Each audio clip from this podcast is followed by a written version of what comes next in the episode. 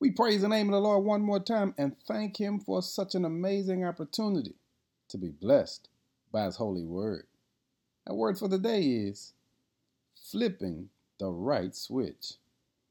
In Romans chapter eight, verse thirty-seven says, "No, despite all these things, overwhelming victory is ours through Christ who loves us." There was one father who made up in his mind that he would no longer live without a backup generator because storms always come and go, and so often the lights get knocked out. And he made sure that this time he would be prepared.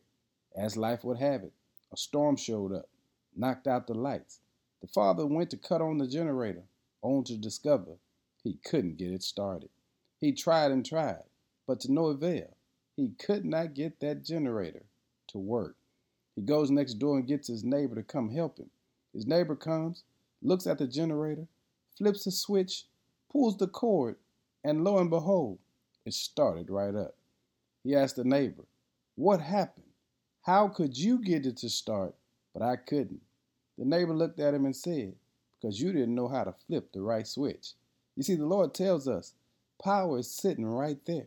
You have everything you need, but it does you no good if you don't know how to flip the right switch.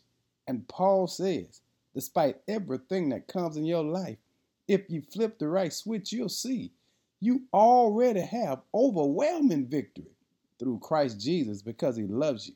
You don't just have victory, but it's overwhelming.